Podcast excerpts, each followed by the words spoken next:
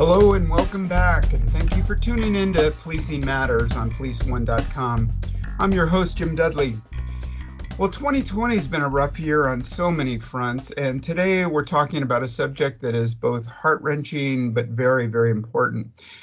With me here today is our guest, Karen Solomon, the president and co founder of Blue Help, an organization that provides help and support for survivors of law enforcement families of those lost by suicide. She's also the author of Hearts Beneath the Badge and the Price They Pay, as well as many articles about law enforcement related suicide. Welcome, Karen Solomon. Hi, thank you. Thanks for having me. Oh, oh, our, our pleasure. So, your mission statement reads uh, that it is the mission of Blue Help to reduce mental health stigma through education, advocate for benefits for those suffering from post traumatic stress, acknowledge the service and sacrifice of law enforcement officers we lost to suicide, assist officers in their search for healing, and to bring awareness to suicide and mental health issues. So, Karen, how do you uh, work towards accomplishing your mission? What motivates you every day? Uh, motivates me if that's a hmm, that's a hard question to answer because there's a lot of factors involved in this. I mean, I started it because I realized that a lot of the families were being pushed aside after the suicide. And it was a really troubling situation that they find themselves in um, because they don't receive benefits, they don't get a lot of support. So I, I found myself starting this because of them. And then I found that officers who need mental health, they are really in a bad place before it, and they're also pushed aside. They don't get the assistance they need. So that was the original motivation was just kind of to make things right for them. But now the motivation is more of it's that feeling of we're, we're making progress and we're we're raising awareness and, and it means something to the family. So I'm more motivated by the satisfaction the families get when something is done for them and they find that things are moving forward. So the next officer, God forbid, that takes his life, their family gets more support. Or the next officer that's thinking about it doesn't do it. So it's all those little successes that push me forward every day. Well, I mean, those are all noble ideas and and uh, motivations, and um, I, you know, I applaud you for your work there. And it's a tough topic to talk about in the best of times, but it seems especially painful now with the national protests that are happening across the country. And I, I imagine that everyone in law enforcement knows someone who took their own life. And sometimes in retrospect, it seems that there may have been signs, and yet others seem to come completely from out of the blue. And I know it used to be, I mean, you just talked about it in, in my last 30 years of, of law enforcement, that it was always taboo to acknowledge suicide or to, to reach out afterwards to families. And um, I mean, that's part of your motivation. And your organization keeps them in the forefront of our minds with messages in books, articles, and on social media. And I'm wondering, is that is that part of your strategy? Is that part of the mission to to just keep it in the forefront?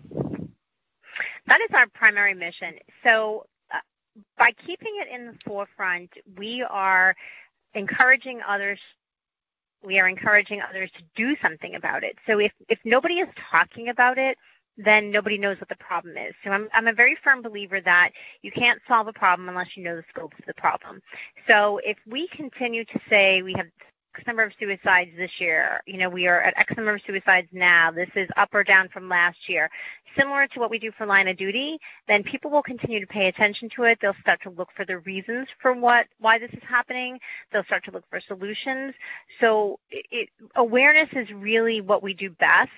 And because of the awareness that we've raised, there's been multiple um, laws. There's the Law Enforcement Mental Health uh, the Law Enforcement Suicide Data Collection Act was just passed, uh, which requires the FBI to collect the suicide data on attempted and completed suicides. There's another bill right now. It is uh, proposing that officers who are disabled for post-traumatic stress or who died by suicide because of post-traumatic stress related to their job get PSOB benefits. That's something that we would never have thought about five or 10 years ago. And it's truly because the awareness that is being raised. And these things are happening because we keep it in the forefront, because we keep reminding people this is happening. These officers need help. So awareness is what brings about change. And that's what we do really well. Yeah, and I, I, you know, I subscribe to your Facebook and your Instagram, and I tell you, the natural reaction for me is to move past it. Right when you you you pop up a, a profile of an officer who just uh, fell to suicide, and there's this sort of natural tendency to almost want to resist it. But um, I've I've made myself, um, you know, stop and read it and acknowledge uh, the individual and I noticed um, on Facebook recently you have um, a profile enhancement. It's a circle that says break the stigma and hashtag I will listen. And, mm-hmm. you know, I added it to my profile and I'll tell you, the response I got was immediate. And uh, at least a dozen people acknowledged it and, and many others used the, the logo to add to their own profile. So, I think it's a good thing. I think it it is really encouraging people. Um, what other kind of outreach are you doing like that? So, in addition to the social media, we have local events. Um, we have uh, suicide awareness walks for law enforcement. So, we have uh, we have declared September 26th, Law Enforcement Suicide Awareness Day, and we have walks around the country on that day to raise awareness and raise funds for the families. We have dinners for the families, events for the families. We do a lot of training. We get a lot of training requests and speaking requests. So all of that combined with the social media just kind of brings it out. And, you know, the more, you know, we do interviews, we do podcasts. So the more we talk, the more people hear us and they start spreading the message. So we do a lot of stuff, like I said, with the families. And our focus, you know, we try to get the stuff out there to the general public, but our focus really is helping the families. You know, we want them to feel welcomed, feel loved, feel like they're still part of the family, and get the support they need after a suicide. And that in turn motivates them because they typically want to prevent any more suicides. They want to prevent families from going through what they've gone through. So by supporting them, it gives them an emotional strength to move forward and help with prevention um, in their region. And that's what they want to do. They, a lot of the families go out and they speak about what they've been through, and that really impacts people. Similar to what you just said about the photos. You know, yeah, you, it's not easy to post those photos, but you, the, the the thing is, by looking at that photo, by reading that officer's story, you realize that this isn't some, you know, hunchbacked, no-tooth guy who lives in the mountains that nobody cares about. It's a real, live, breathing person. It's the guy sitting next to you in your patrol car. So we have to face that. We have to look at their faces. We have to hear their stories because that's what impacts people, and that's what helps them to understand that this is a problem in society with real, regular people. Yeah, absolutely. And you know, in in perusing your website, you also note that um, uh, there have been trends and numbers dating back to 1979, and the numbers don't necessarily show an increase, but maybe just uh, more awareness and more reportings of suicide, where maybe in the past, you know, because of the stigma, they've been reported as accidental, uh, whatever, shootings, overdoses, or driving related. And looking over the numbers in 2016, um, you report 143 suicides. Uh, 2017, uh, 172. 2018, 174. Pretty pretty stable numbers. And then 2019, we jump up to 228. And then 2020, as of last night, I looked at the website and you had 110 uh, to date. And so, how does the the awareness um, factor into the reporting of the numbers? So certainly when more people learn about us, they report more suicides to us. And, and we collect suicides of any year, any d- duty status. So 2019, uh, we won't know yet for a couple of years if that was an anomaly or what it was. But mm-hmm. 2019, we were really out in front of people. Obviously, 2020, we, we, we had a lot of events scheduled, a lot of things scheduled, but they've all been canceled because of COVID. So we found that in 2019, we were really out there and people would approach us constantly with suicides. And we don't get the frequency right now. Um, there's certainly a lot. We, we, we have 110 with nine more pending that we're confirming. So we're down from last year. Last year at this time we had 150, but we don't know if it's truly because things went down or they're not getting to us right now uh, the other thing is we did see a significant decrease in the March-April time period around COVID. Uh, we didn't have the usual 10 to 20 that we have a month. They were less than 10 both months suicides, and, and that could have been that renewed sense of purpose for officers because of COVID-19 and everything. And and now the numbers have started to tick back up, and we're seeing more frequency. We're back to the regular frequency that we see. So Again, that could have been because of COVID. We can't say for sure right now why there's a decrease this year or why last year was a spike because you have to have like eight to 10 years of consistent data to be able to put any kind of real picture in front of it. So we're in year five. So hopefully in another year or two, we can take a better look and say, okay, yes, 2019 was definitely an anomaly or um, it's a it's a running number. So if somebody reports another suicide to us for 2016 and it's one we don't have, we will update it. So you know once we collect more data, um, you know for a few more years and more people know about us, we'll have a better picture. Okay. Yeah, I mean, you mentioned uh, COVID 19, and I know the, the Law Officers Memorial, um, they're counting uh, COVID deaths um, in their officers um, killed in the line of duty. And um, I know in the in the general public there have been some COVID related um, suicides, and I would imagine those are going to be hard to tabulate uh, unless there's some real indicators that it was related.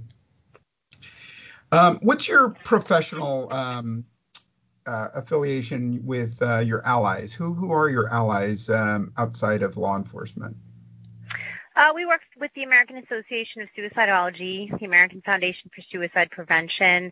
Uh, we work with Motorola has been a great supporter, uh, but they, they are inside of law enforcement. Um, we have some professors at different universities that work with us to take a look at our data and help us make it better and make our data collection better.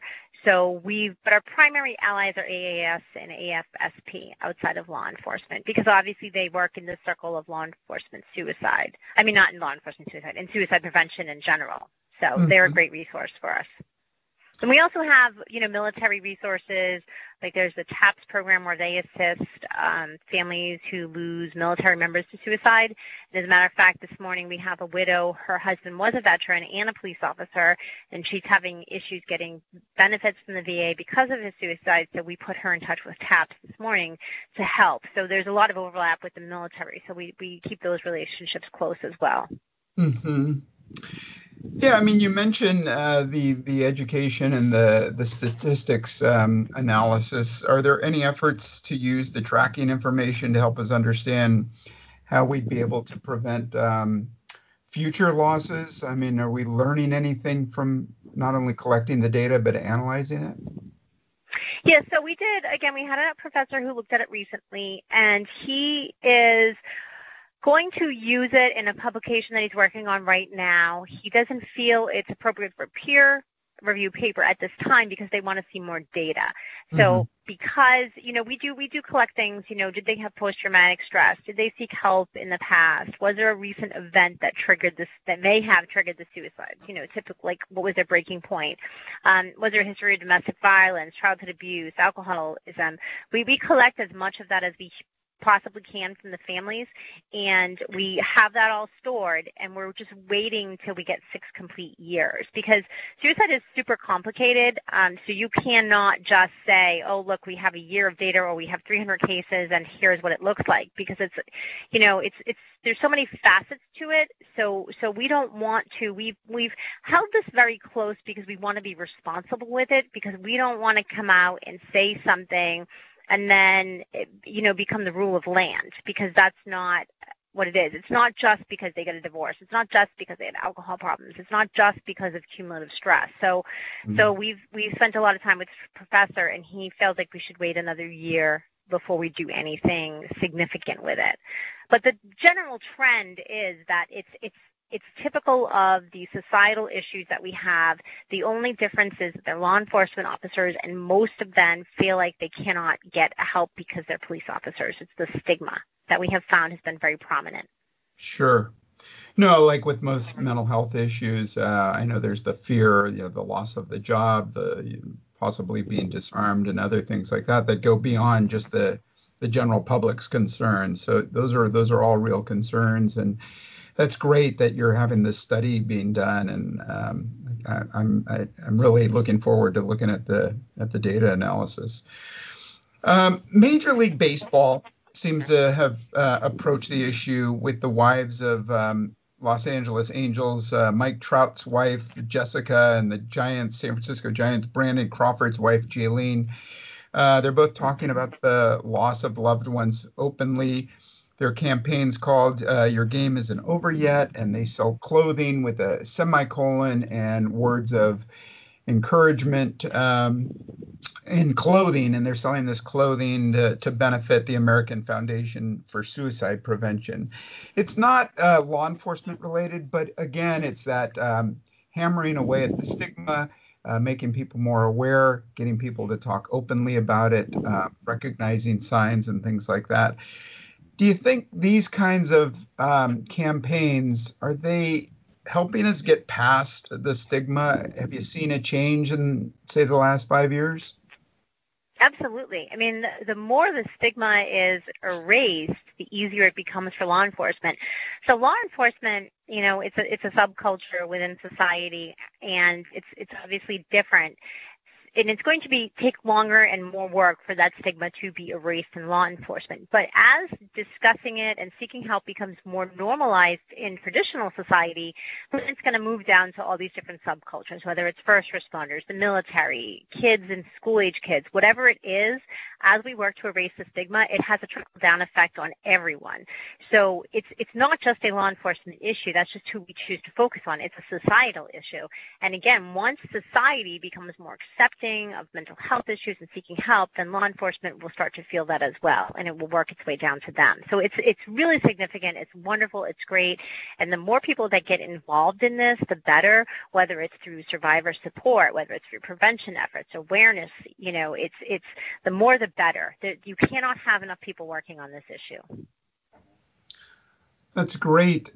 Now, um, are you doing anything with um, uh, peer um, programs um, training officers to to be um, uh, peer support?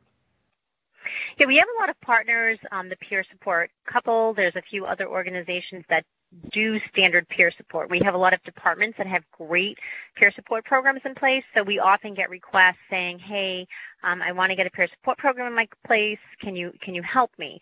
And we will find out, you know, what kind of department, what size they are, and we will refer them to another department that has a similar program in place and put them together to help.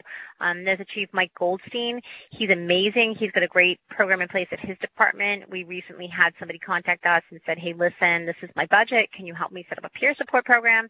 And we put the two of them together. So so we're not the catch. You know, we're not the catch-all. We don't do everything um, because we simply can't uh, because we all have full-time jobs, we volunteer, and we're just trying to get the awareness out there. So if somebody comes to us and they need something, we will find them the person that will help them, and then they can work together to do that. So peer support is a huge thing, um, and there's a lot of people out there willing to help implement programs in different departments around the country. Mm-hmm. So you just mentioned you your all your board are full time uh, people doing this, you know, out of the, their own grace and their own volunteer time. Uh, what what are your other stumbling blocks? What what can our listeners do to help? Um, obviously, you know, stumbling blocks are making sure we're collecting the data. So if, if anyone knows of a suicide, any year, any duty status, let us know because we do. We track the retired. We can parse it all out as requested. Um, we do have a few John Does in there because they've been reported uh, in the news, but the name wasn't released, so we'd like to verify those.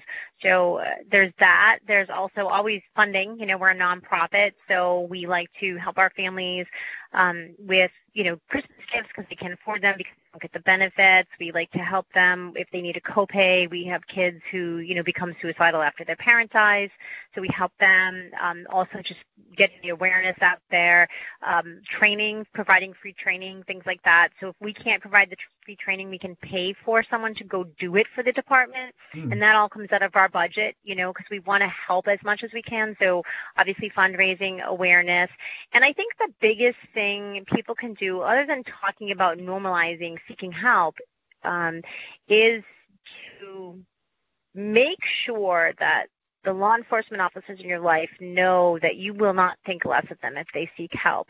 And if you sense that somebody is struggling, try to be a good friend to them, try to lend them an ear, try to get them help.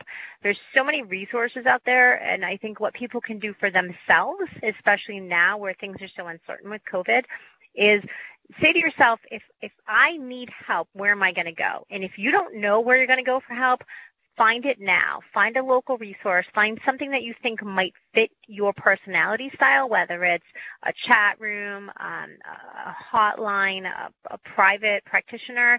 But have like a kind of a backup list that you can go to that god forbid you become you you're in that space where you're really desperate so that you don't have to look for it when you need it. You have it in your back pocket and you're ready to get help when it's time. That's that's something that everybody should do for themselves. It's it's you know there's that analogy of having the fire extinguisher. You have a fire extinguisher in your house in case you have a fire why not have a list of resources on hand in case you have a fire in your mind a mental health issue? No absolutely. You know better to be prepared and uh, have it and not need it than to need it and not have it. Uh, it. Those are great, great words of advice. So we, we have your, um, we're going to post your website, www.bluehelp.org. Um, September 26th is the Law Enforcement Suicide Awareness Day. You're going to plan some walks. I, I suppose that our listeners could go to your website and find out where they are near them. Yes, and the one that we have that's the biggest thing of all is going to be in Texas. We there is a bridge there that uh, a group walks the bridge back and forth every month to raise awareness for first responder and veteran suicide. And we will be in Texas renaming that bridge. It will be called Heroes Bridge, and we will be there to discuss that location as a location for a memorial park and monument for first responders and military lost to suicide. So that's a huge um, it's a huge undertaking and we're really excited about it because all of these first responders they deserve a memorial place to for their families to go to reflect and for us to host events and things like that. So we can recognize their service. Again this is about recognizing their lives their service and what great men and women they are th- that they were not what they died by you know? So so this memorial park will be specifically for suicide for law enforcement you know dispatchers ems firefighters corrections and military. That's great. And what city is that in? That's going to be in Rowlett, Texas. That's where we'll be. Great. All right. Anything else uh, you'd like us to know? No, I, I just appreciate your time. Uh, people can, like you said, check out our website, bluehelp.org. Let us know if you need anything, if you're a family who lost an officer to suicide, um, and we can help you out as best we can and direct you, put, point you in the right direction. Awesome. And I'd like to end with the National Suicide Prevention Hotline. The number is 1 800 273 8255. 800 273 8255. You can call that 24 7. And I appreciate you so much, Karen Solomon, for being on the show, but also for what you do and your devotion to the issue and dedicating your time. All very noble and appreciated. Thank you so much. Thank you. And to our listeners, uh, thanks for listening. Again, it's a tough uh, topic, um, but it needs uh, to be discussed. It needs to be acknowledged, and um, it, we'd love to hear your feedback on it. Uh, right under the podcast, or send us a message on Policing Matters at policeone.com. That's one word, Policing Matters at policeone.com. Thanks for listening. Be safe. I'm Jim Dudley. Take good care.